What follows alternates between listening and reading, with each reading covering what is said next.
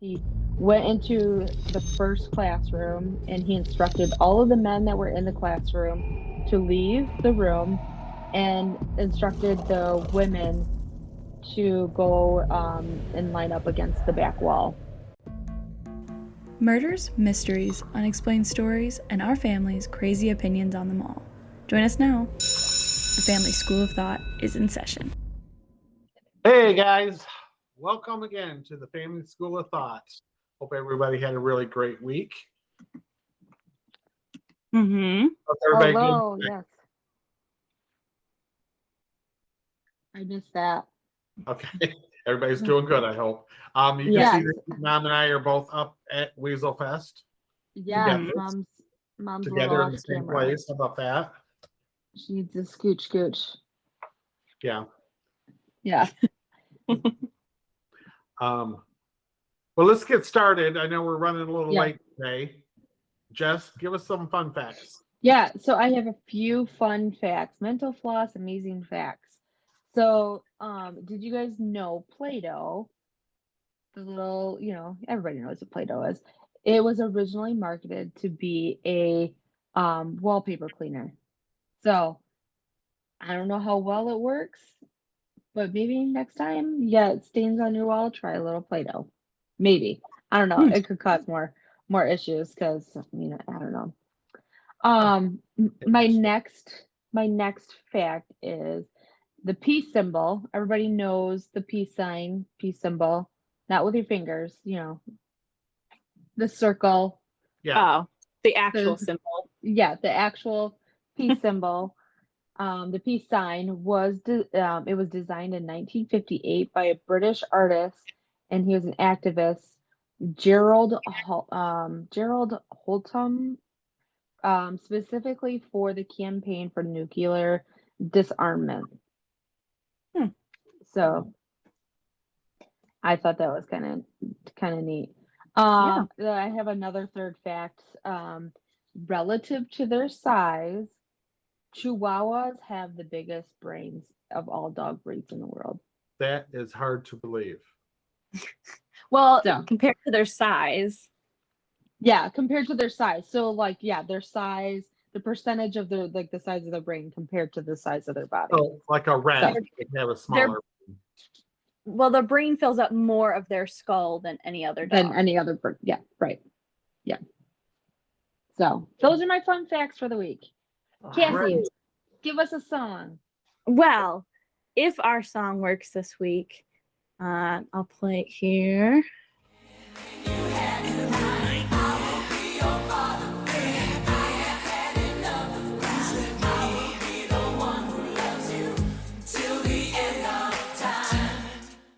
Nope. Nope. All right. Well, that's Uh, it's kind of like a guessing game almost at this point. It sounded like a Michael Jackson song though. Ooh, close. Close, kind of name wise. It's so this is Father Figure by George Michael. Yeah. Um, okay. Yeah. Okay.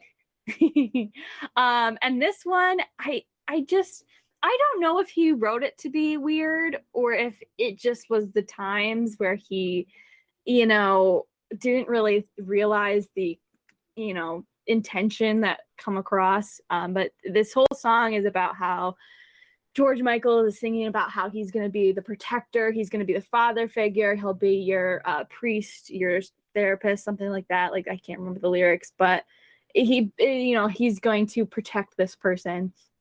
Um, and it's very much, it seems to be like he wants to be a father figure, like as the song title suggests.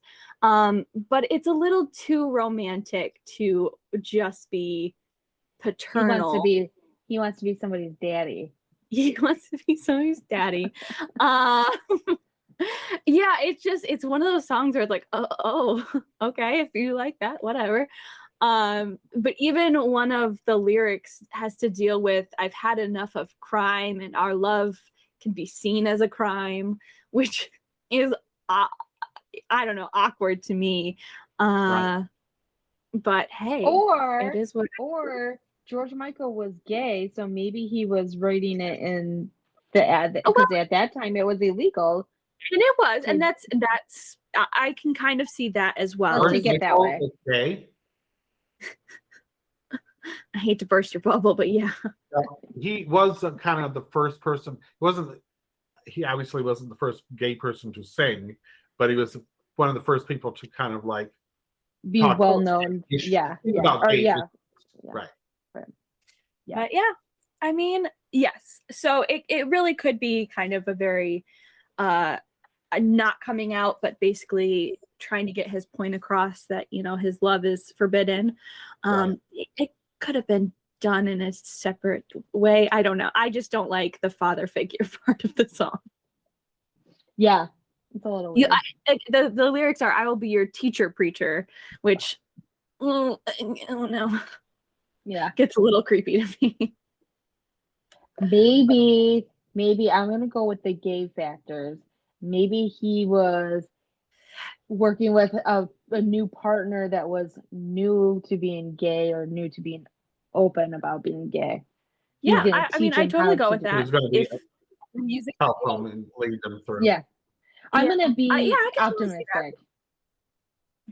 um, the music video kind of goes against that because the entire music video he is making out with a girl. So, uh, I mean, Oh, of course. yeah. it could be a deflection, but hey, who knows? Yeah. Yeah. But that's my song for the week. Good. good. It is a good song. It's a It's good great song. Michael's They're great. all good songs, but yeah. Yeah. there you So so today is my week. This is my week. Have you Mhm. guys ever heard of and I may be pronouncing this wrong because it's French, but the um, or Fr- I should say French Canadian because it happened in Canada. Um the the Ecole uh Pilo Pilo Pilotech massacre. I can't even say it correctly. Yes. Yes. go. Oh, the club where they had the. no, no, no. Okay. No, I don't. This is know. not a club. So, um, Polytech. It, it so, I I'm not sure if I'm pronouncing it right because I never took French. I don't know French enough, but a um, it's equally uh, École Pilotech. Um, it's an engineer. Oh, sorry. École Pilotech de Montreal. So it's a, a engineering school in Montreal, um, Canada mhm. uh, or, uh, Montreal, Quebec, in Canada. I should get all this right. Um, so this happened back in 1989. So, mom, dad, you guys may remember this. Um, I don't know if it made uh, international news or not, but it was. It did happen in Canada, so kind of close um, ish to the United States. But so um, the um, this involved a, a Canadian anti-feminist mass murderer who he was born Gamel Roderick alias Galbri, I believe is how you say his name. Um, and he went into the engineering school, killed 14 women, and wounded 10 more women and four men on December 6th of 1989 um, at Wow. the the engineering school. Um, and that engineering school is affiliated with the University of Montreal. So um, I'm gonna get into that. I found this topic from a book that I'm reading right now. And um, I thought of like I was reading it. I'm like, oh, I have no idea who this person is. Did some research and I thought it was a, a cool little topic especially with everything that's still kind of going on right now in the world with women's rights and um, everything with that. So, um, he, his whole like purpose of going to the school on in on December sixth was to kill feminists. Um, a lot of people at the time, or a lot of like news news sources at the time, said he was there to kill women um, which I think was kind of like his motivation, but really he was there to kill feminists um, for that. Um, and after he killed the 14 women and then wounded the others, he committed suicide. And he had a suicide note on him after eh, that was found after the fact. Um, that basically said that his his whole motivation was feminist. Um, he blamed feminists for ruining his life. Um, and it included another note that had a list of 19 other radical feminists that he um, would have killed if he had had the had the time. So um, this massacre was described as a crime at the time as a crime against the future because um, oh and I should I'm sorry I should back up. So he changed his name to Marc uh, Marc Lepine, Lepine um, at the age of 14. So we'll get into that, but he ended up changing his name. So going forward, Marc Lepine is what I will be addressing him as. So um, he so this was described as a crime against the future because Lapine was upset about and was trying to destroy the idea of women women someday achieving social and economic equality. So he was doing this to like take a stance because he didn't want women to be equal to men. So he targeted specifically women engineers because he thought that they were not just women, but women who were trying to take the place of men. And um, the purpose of his, his killing was to terrorize the women that witnessed this back into what he thought was their rightful place. Which I saw that and it kind of made me wonder. I heard the line putting them back in their rightful place. And Cassie, could you tell where my mind went to? Um, and Not it what? Andrew Tate, but I don't know if you guys know. No, no, I went straight to Harry Potter. Oh, the wizards, the the um um Voldemort was putting you know Muggles. muggles back in their rightful places, you know, or you know, that kind of stuff. Which is she's the author of the book that I'm reading uh, right now. So I thought it was kind of a unique little connection that I found because it's not really anything to do with her beyond her mentioning it in the book. Um, so on December 6th, 1989, Lapine decided that women needed to pay for all of their troubles that he- they caused him. So he went to the engineering school and decided to cause mass murder. Um, funny enough, this school, um, this engineering school, is one that he applied to and was rejected from twice. Um, so I think there was also some underlining issues where these women were accepted into the school that he thought he should rightfully be in and not them. Um, but he entered the school, um, he entered the school building armed with a uh, rifle, a, a Ruger Mini 14 air um, automatic rifle, and a knife. Um, and then along with his and along with his anti-feminist agenda. Um, and then in, within a matter of hours, he had killed the 14 women and then wounded 14 other people. Um, today, this massacre remains one of Canada's uh, worst violent incidents in history.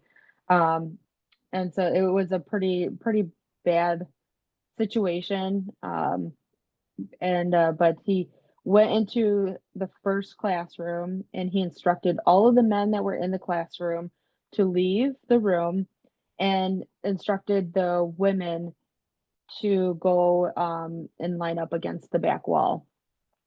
And then at, at the time, this was one of the first like school shootings really um, that ha- ever happened. Um, so nobody really knew what was going on.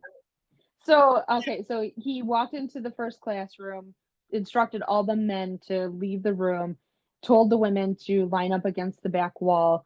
Um, and because this was in 1989, this was the like one of the very first like school shootings that happened. Um, so nobody really knew what was what to do. They didn't really take him seriously until he started shooting rounds at the ceiling.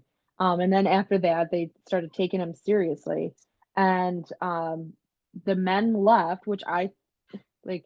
You have I don't know how many. It didn't say in any of the stories. It didn't say how many people were in the classroom, but you have one guy with one gun and one knife and you have multiple people you didn't think to like take him down at that point Right. but all all the men left the room and the women were lined up and um he he there a witness to this said that he was heard saying you're all a bunch of feminists and i hate feminists. And then he just opened fired on all the women that were in that classroom. The the men left sitting there.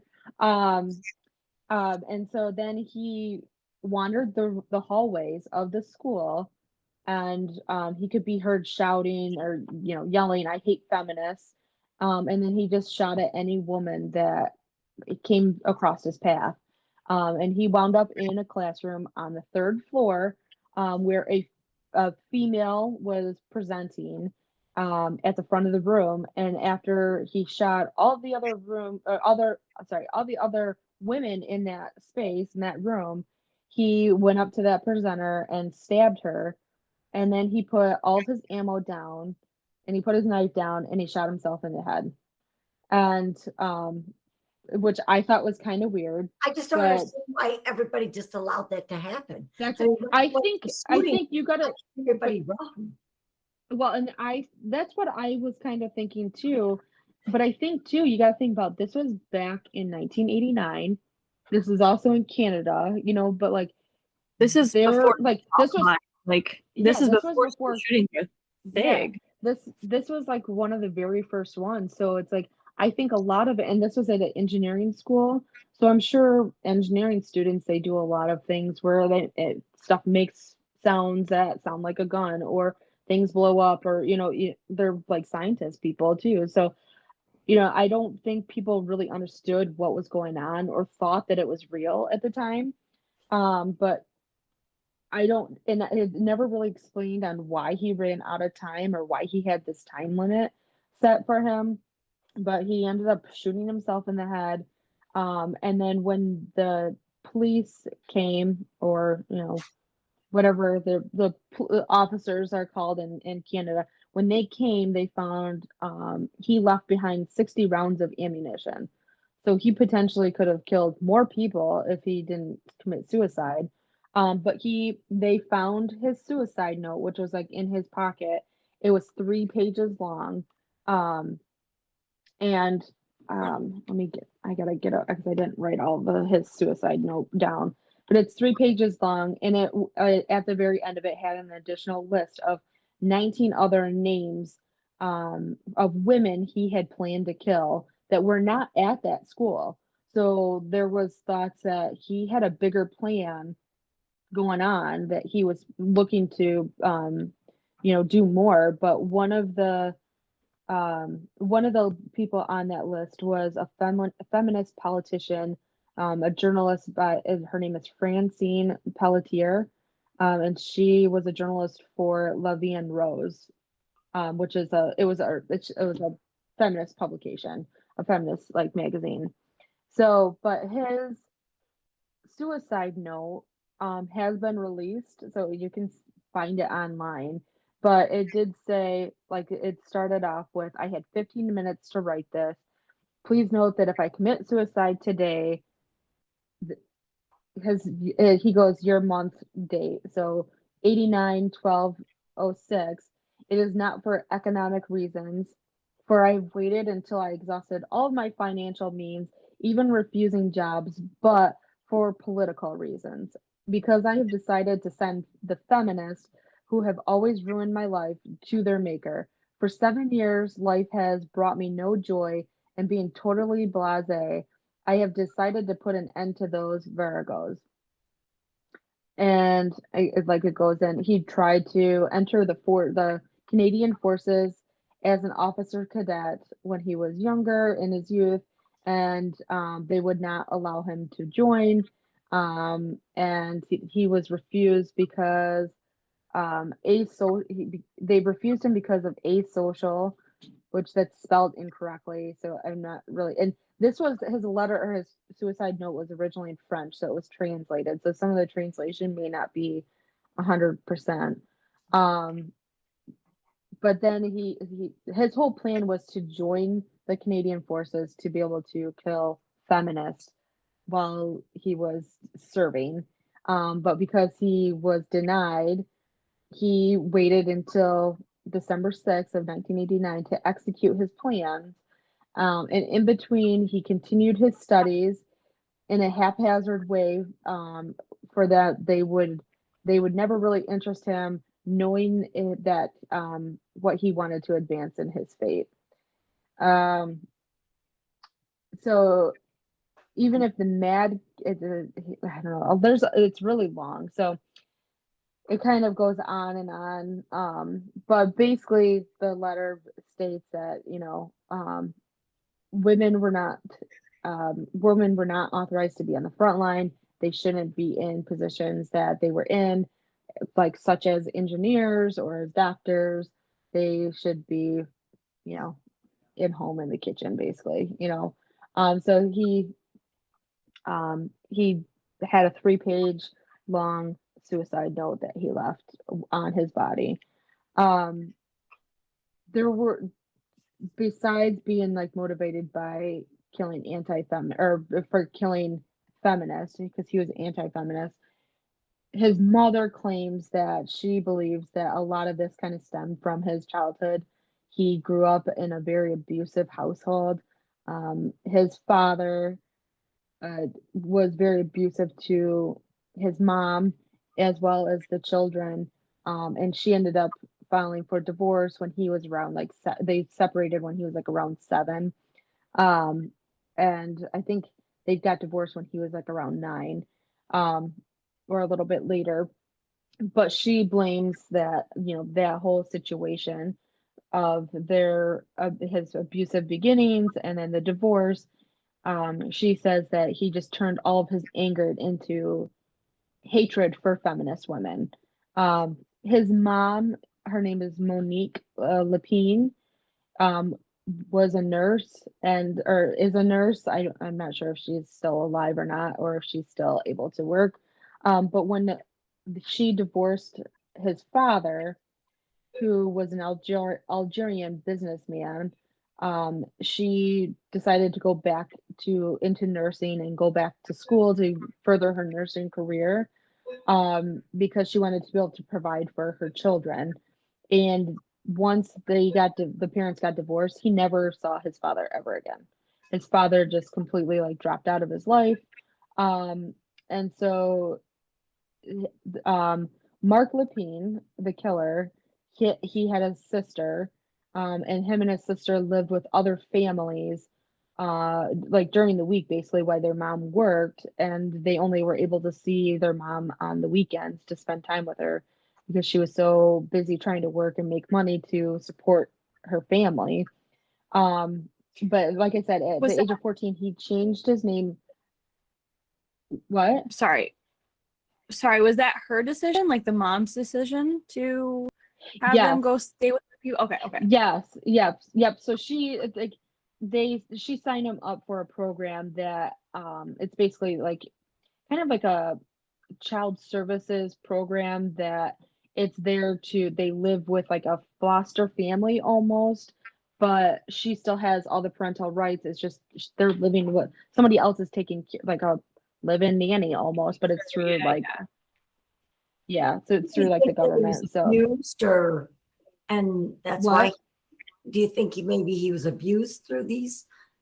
That fostering? That's what, so there was so there was claims. So his sister struggled with drugs and you know anxiety and issues from the abuse that they had from their father um and everything and so she and she got into trouble and all that kind of stuff so she, she was kind of like a troubled kid um while they were part of this and then his mom uh Monique Lapine had signed him up for uh like big like it, they just called it Big Brothers, which I'm assuming is like a Big Brother Big Sister kind of program, and to kind of help guide him to make sure that he stays on the right path and stuff because he was a very shy, soft-spoken child and really had no interest in gaining friends and that kind of stuff.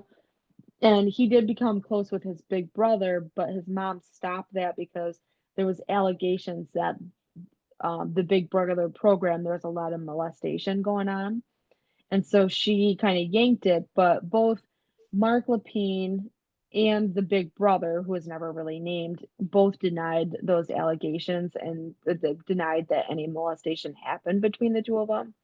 So I don't get there could be, but I think a lot of this kind of stems from the abuse that he had with his dad or from his dad. Um, and at 14, he changed his name to Marc Lapine, which Lapine is his mother's maiden name. Um and he changed it to that. And the reason that he gave when he changed it was because um it was for the hatred of his father. So i think he had a lot of anger and hate for his father for the abuse that he did. Because it did say too that he was the one that got most of the abuse from his father. What kind of abuse? And it- physical abuse. Like i awesome. n- nothing that was sexual that i could see. It was just all physical abuse. Um but So- his mom and his sister did too but i think he resented the fact that his mom divorced her dad uh, divorced his dad and then went back to work and left him you know because she went into the working world and left him and his sister to basically fend for themselves with random people almost. Um One, with especially that, in a lot of those cases where it's a single mother raising a Yeah. child, even if the father is the problem, like you see a lot Yeah. of resentment because that's the only parent you have. So there's Right. resentment towards them. Right. Right, right. And it does seem like I think they're saying like, that so his- children like to push their resentments off on their parents? Mm, yeah. Sure.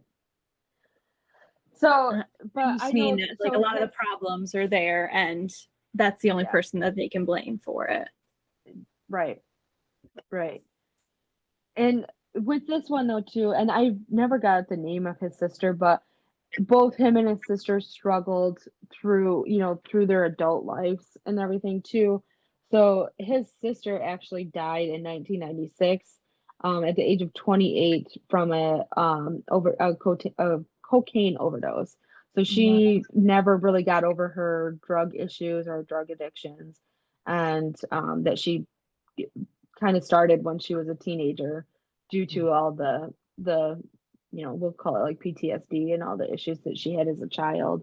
Um but now Marc or at least uh, what I saw in like the most recent articles Marc Lapine's mom Monique Lapine now she is like a motivational speaker. She goes around and talks about her son and you know you know what she thinks kind of happened with him and the abuse that he suffered and how it kind of how he developed from that to be what he was at the end of you know at the end of his life kind of thing.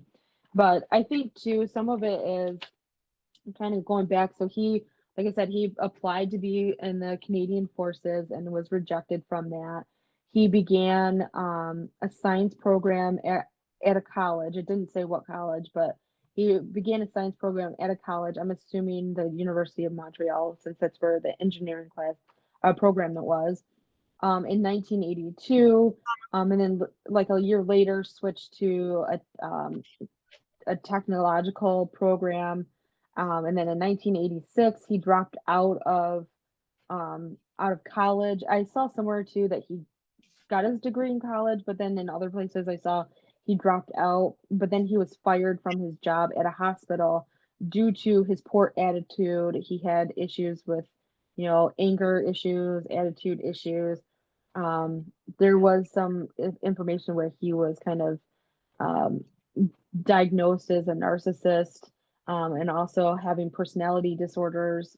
Um, and so I think he had some mental issues too, and I think some of it may have stemmed from the abuse of as a child too. But I think he just had all this failure that happened, and then he blamed women for that failure.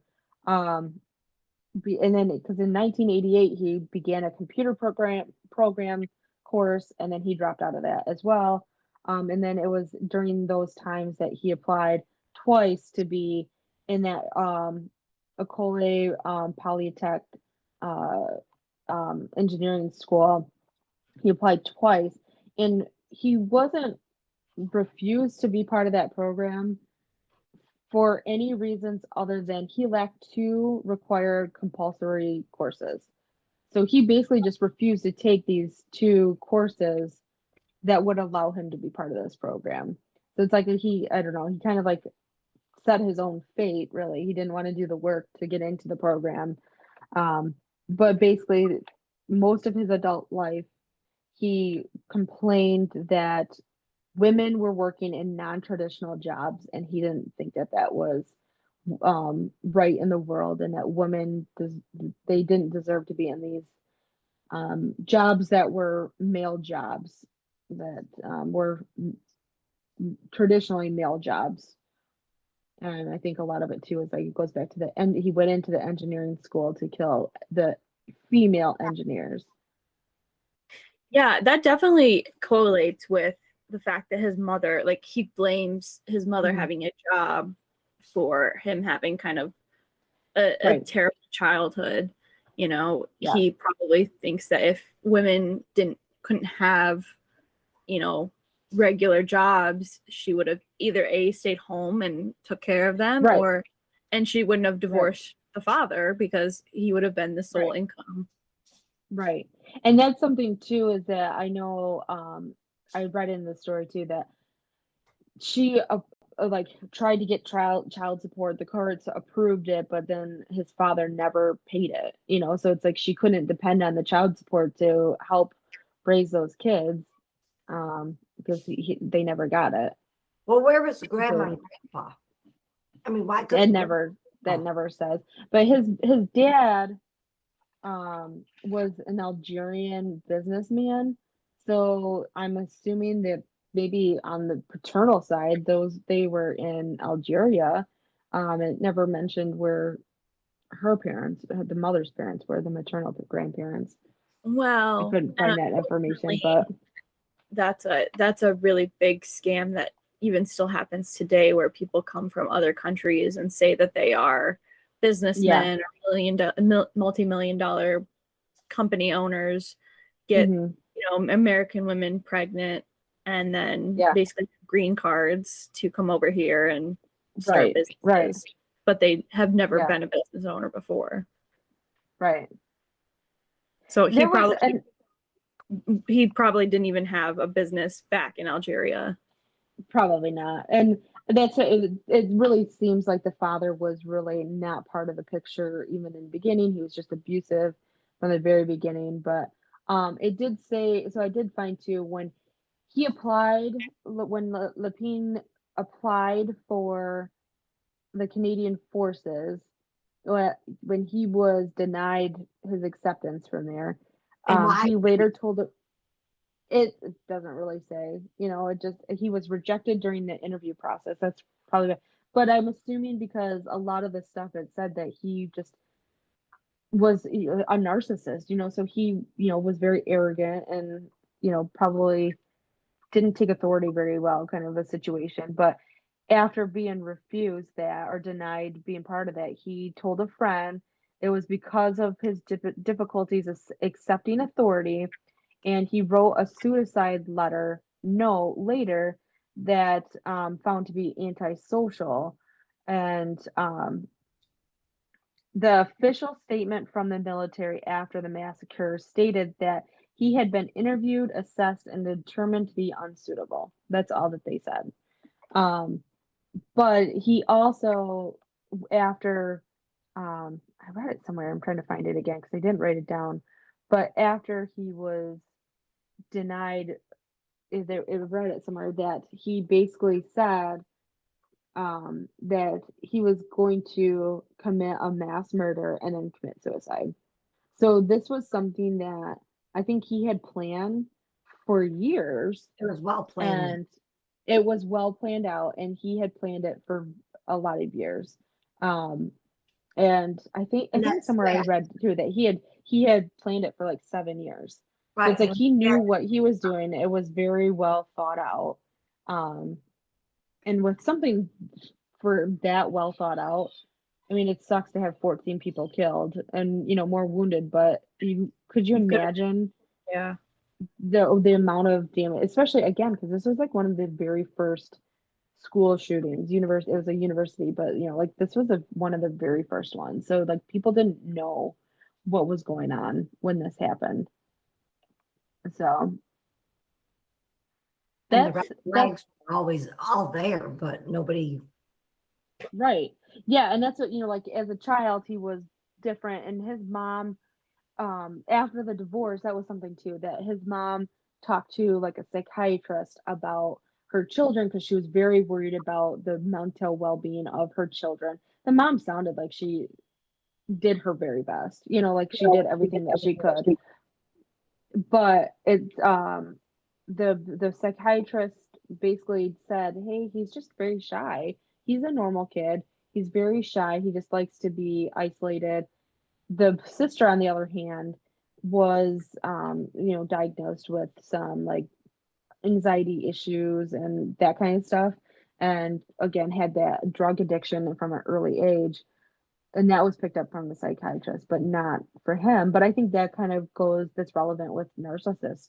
They charm people and mm. they make people think they're something that they're not, you know. And then if he has a personality disorder, you know, that you know, that's something too that you can change that or like you could put on that charm and make you me be ma- manipulative uh, with people on that and get away with some of that kind of stuff. A couple But things, this, you know, one thing that struck me through this was he kind of grew up without a family support around him. yeah, And right. I think that happens a Mhm. lot, you know, when you don't have, you know, you're not surrounded by, you know, grandparents and aunts and uncles, cousins, and it, you know, if you guys did something bad while you were in high school, you had a you had a responsibility. You'd feel responsible every time you're around your family, you know, so right, right, it wouldn't be so Yeah, yeah. isolated you. And so right. that He really had a lot when nobody to hold him account. Yeah, a family he around these people. Yeah. yeah there's nobody to hold him accountable so um now so december 6th now has because of this is observed in canada as the national day of remembrance and action on violence against women so that has been something that has been you know pushed and that but this happened too at a time like back in 1989 when the women's movement started moving forward um, in Canada and became a big thing. And you know, pe- women were starting to stand up and um, push for equal rights and um, and and you know, and it, uh, again, it kind of goes back to we're living in history again. You know, like Well- this is something that like we're repeating history, I guess I should say, because I was the whole women's rights started in Canada around this time because of a, a female who was pregnant that wanted an abortion and her boyfriend didn't want her to get an abortion and so they went to court on if she could legally have the rights to her own body and so that's what kind of pushed it back in 1989 so this kind of all happened around the same time so it was like a you know women were starting to push back and they were starting to go to school to be doctors or to be in these traditionally male roles and it kind of i think it just triggered I- him even more Yeah.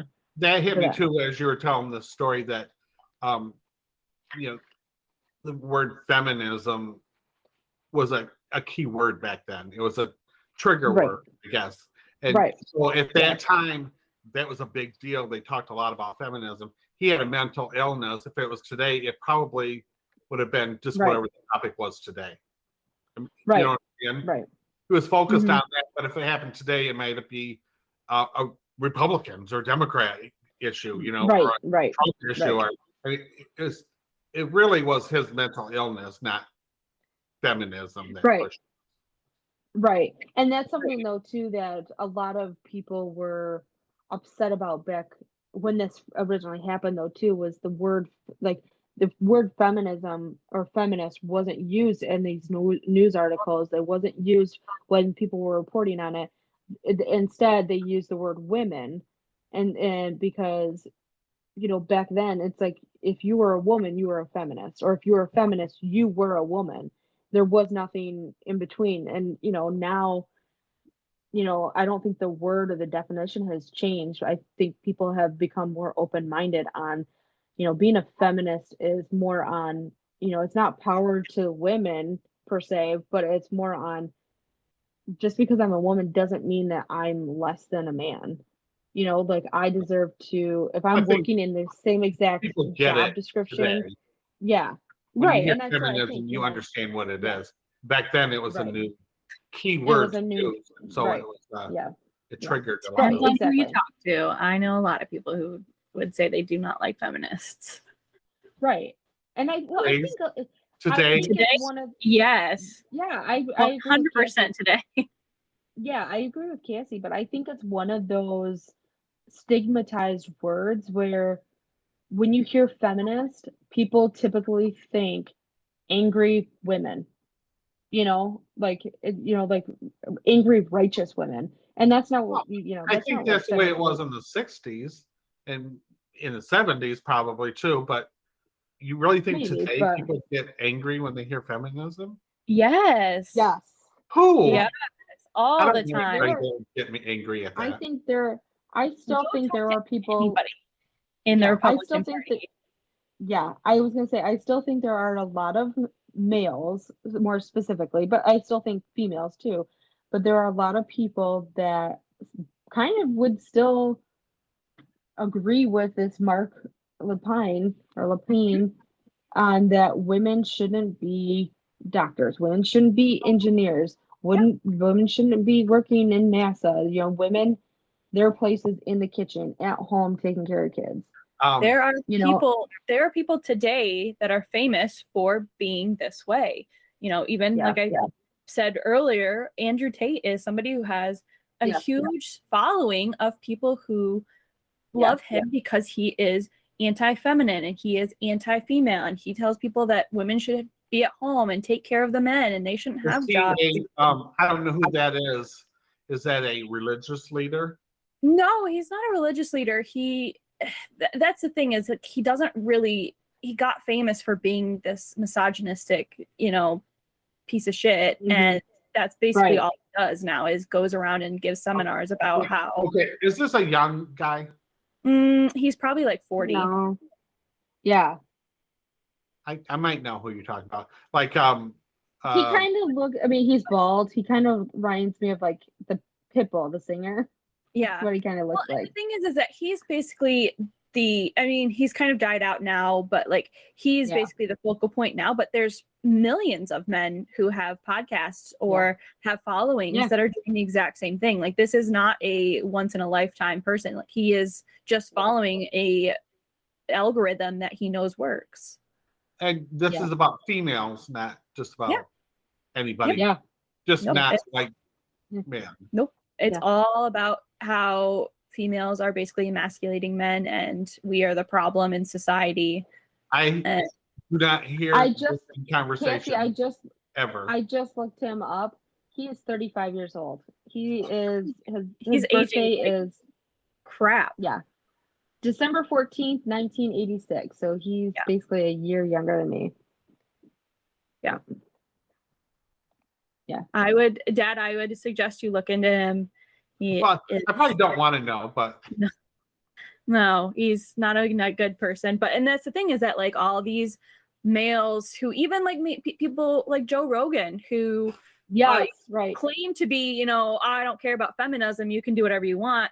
They have him on his podcast and talk to him and act like Yeah. he's a normal Yeah. person. Yeah. And they treat him Right. like he's a celebrity. Right. Yeah.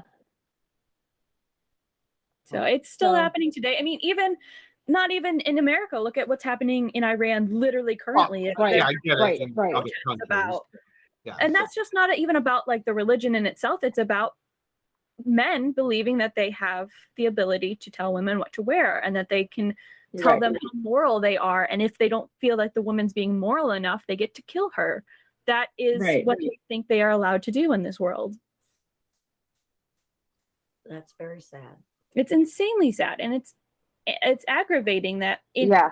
18 or 1989 this was Yeah. a big deal and now it's still happening in It's 2022 still happening. And that's why I like when I read about it in the book, I'm like, oh, I don't know anything about it. So I did some research because it was just really like a blip in the book that I'm reading. And but I'm like, the book is kind of along the lines of some of this stuff. So I and then I'm like, oh, this is a perfect topic because it literally we are repeating history almost with what was going on then, what's going on now. Or we are going backwards. Well, with where we're They now. always So, say if you refuse to learn from the past, you are doomed to repeat it. gonna- right.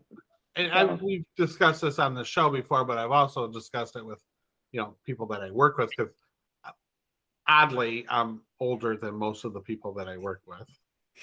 Hmm. But so, you know, I try to explain to them because they think my generation didn't do anything. But, you know, Mm-hmm. really in the 70s, Josh, you wouldn't have your job now. You, would- you wouldn't be able No, have right, that right. A I managed job. wouldn't be able to own a a, a bank credit card. account, You wouldn't be able to or own a house. checking account. So Yeah, we have come a long ways. We're we we we've Yeah, made we I agree with you there, but look at the people who are putting us back. It's not Right. my generation or their generation b- uh, below us. You know, it's And really, politicians even who your are yeah, it's yeah, it's even really politicians even your generations. it's well it's generations. a lot of the issues that are going on today, we've talked about this many times, Yeah. are really distractions. They really are. Right. You know, Unfortunately, Roe versus Wade But- is never going to go away. I mean, it, it that's not going to happen. And you know, so Mm. I don't know the whole point of trying to push I the, think that and, and What? it's going to be gays next. The issues, gay issues, are going to be next. yeah, You Oh, know, yeah. Right. it's really but all I think to keep people distracted. There's no way. There's no way we're going to go backwards. Well, and I think Well- unfortunately that is uh, what we're seeing now is luckily blowing up in a lot of Republicans' faces right, right, now. that exactly. Yeah, And They I are told you what completely when this started, I criticized that, from right? yeah, I know, and I Yes, know it's, Well, but it's that It's it has just to be. It's because thinking about they're going to take abortions away is so outrageous to 90% of the, the world.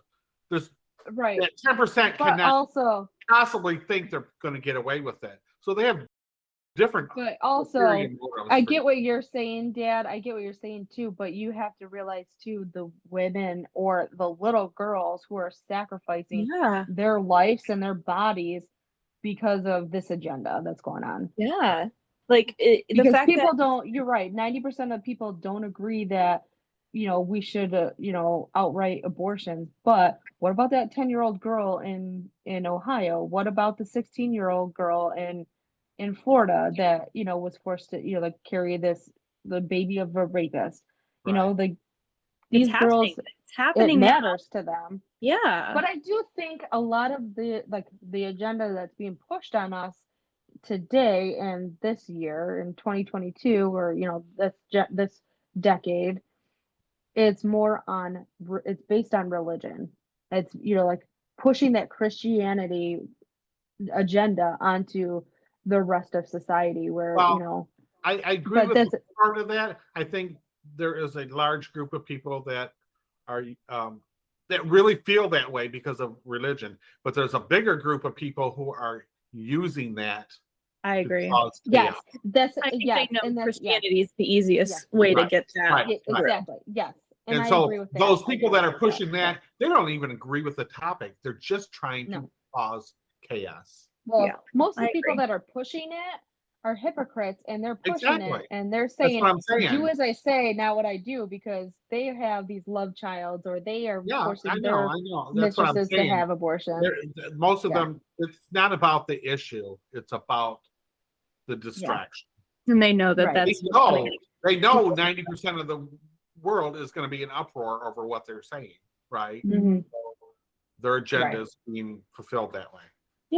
I agree. And and unfortunately, they're lying about it too. I mean, look at I just saw it on the news somewhere that Ted Cruz from Texas was on I think probably Fox News some newscast just absolutely gloating about this new railroad or uh, like basically tracks that they're going to go from Texas all the way up into Canada and make it easier for transportation between the countries and he was gloating about this whole thing and then people like didn't you vote no for this yeah. and they mm-hmm. and they showed Yeah. his vote for no like he voted no for this Yeah. and he's on news gloating about how good it's going to be for texas how it's going to bring in all this economy and acting like he decided this and he made up this bill and he voted against it.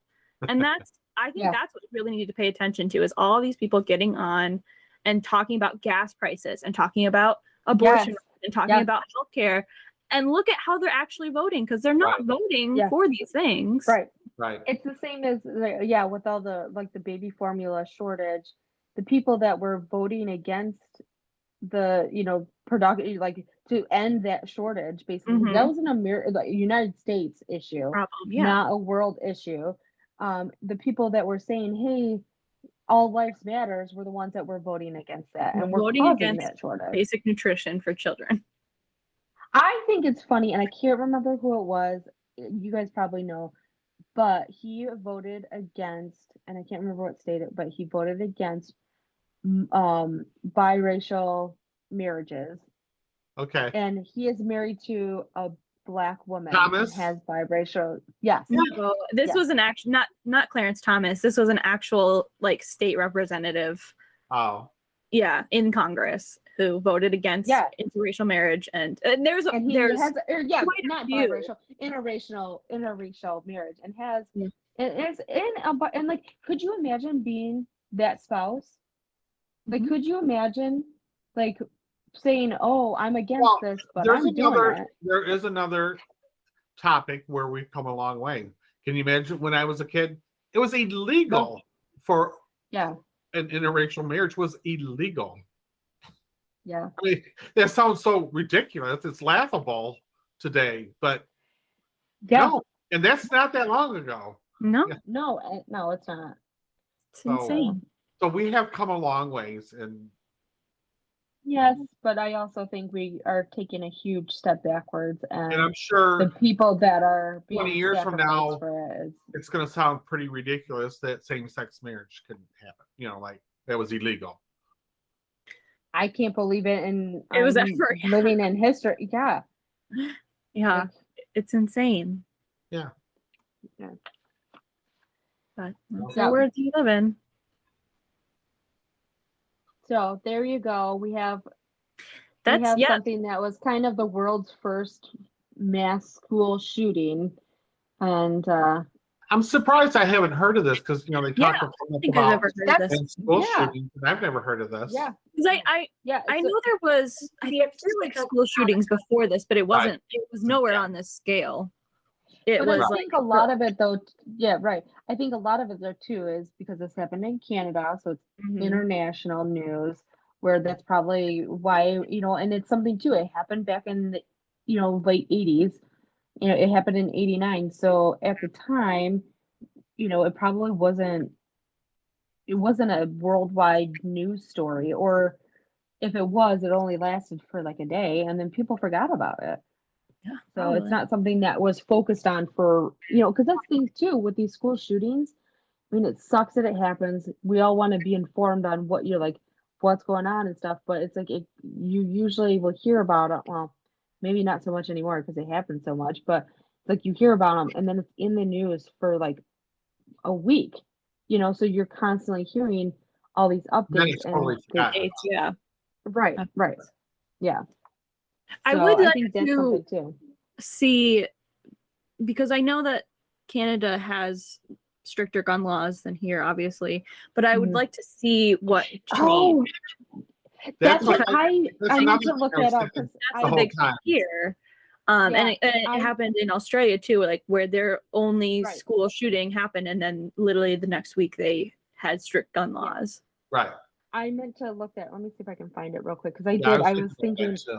I was. Th- I was thinking that the whole time I was That's like probably reading they up on this story. the guns, because they am. Oh, well, hopefully Um, that's what America you, needs to, that's what uh, you would expect uh, to happen when stuff like this happens. America needs to uh, get on board. okay, so the It's Smo- like- Smithsonian, the Smithsonian. Oh my gosh, Smith Smithsonian. Smithsonian magazine, the Smithsonian magazine did a story, um, and I'm just looking at the headline, and it says mass shooting that reshaped the Canadian debate about gun and political identities. And it is the 1989 Montreal massacre. Um, it set the stage for discussions about insane killers and targeting women. So I think, I mean, I haven't read the story. Those are just the headlines. Highlights. Yeah. Um,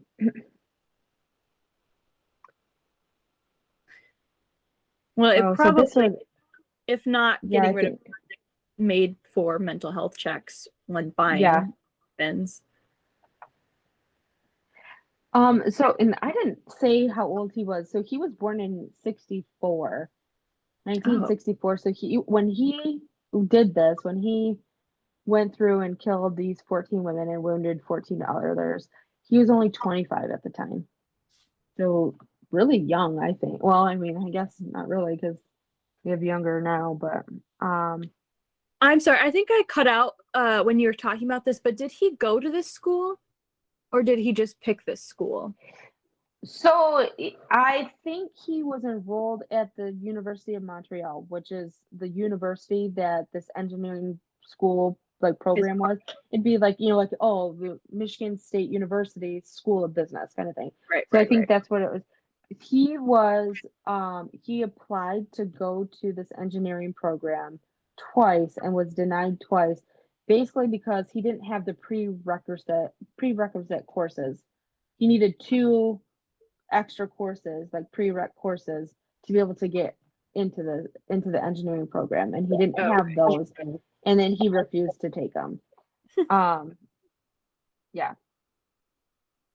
And so, okay, so the, here it says, so the fourteen the fourteen women who were killed too, um, were all engineers, and then the fourteen that were injured, there were twelve engineering students, one nursing student, one clerk in the financial department. And the and that, I said it in the beginning too. Four of the men or four of the people who were injured were men, but no men died in this massacre. It was all women who died. And almost all of them were under the age of 25. Which makes sense because they were in college. Right. Um, this was a decade before the Columbine massacre, and then the shootings in Virginia Tech. When was I can't remember what school this was at, but the um sniper on the bell tower of a college No, campus. Dallas. Do you know what Yeah. year it was? About 60, Okay, that's why I thought it was before this. It was in the 60s. hmm Yeah, that's and what I- that's what with yeah, and that's what I saw. This was like one of the first, I think, Mass. mass shootings. Right, right, Yeah. right. So, um, I'm not seeing it. This is like kind of just a story about all the massacres, the big mass shootings It's- and stuff. So I don't really see anything about the gun laws changing in in Canada. Mm-hmm. It But probably he- brought up a discussion, but Yeah. He used a Ruger Mini 14 semi-automatic, which I wanted to look that up. I hate looking at this like kind of stuff. Like, oh, here's my Google history looking at guns. yeah. Uh, really, like okay, so it's like it's kind of like like gun you'd see on a show. right. like, It's it reminds me of well, it's a little bit more bigger, but it's like it looks like it's like a little BB gun almost. I mean, it is a it's a rifle. It's a lightweight lightweight semi-automatic rifle. Um, and it was introduced in 1973.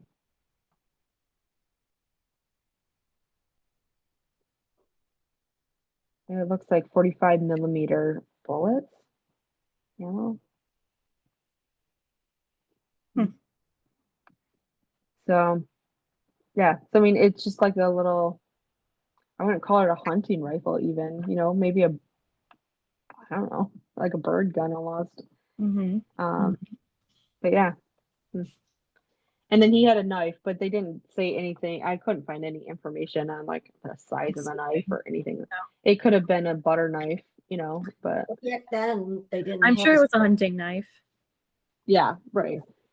They didn't have assault weapons back then, and Well, and you got to think too, and you know, like now, rifle to go hunting with. Probably. right? But that's something too that like you got to think about. Like this was 30 years ago, almost. This this massacre happened, and or more than 30 years ago. 32, Right? like 33. Yeah, yeah, it's over 30 years ago. Um, but you know, like people probably you like you could just walk on campus and walk into buildings without being questioned. Like even when I was in college, like a random stranger could just come into any of the college buildings without being questioned about it.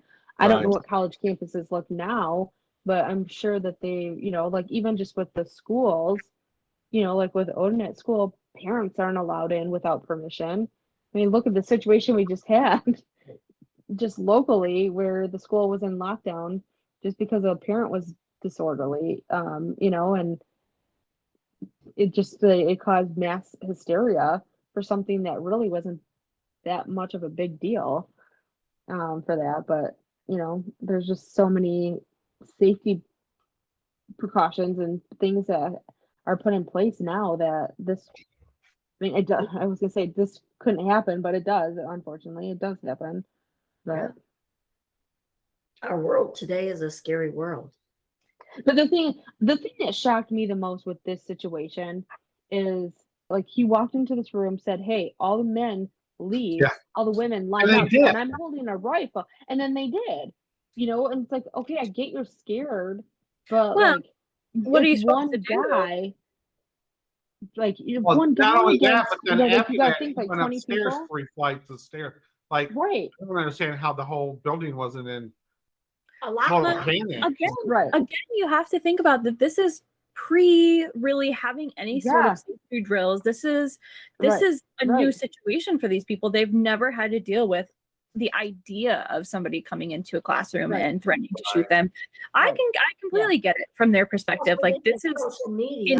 and But this Yeah. is insane. Like this is not something that they know how to deal with. This is not something that they are prepared for.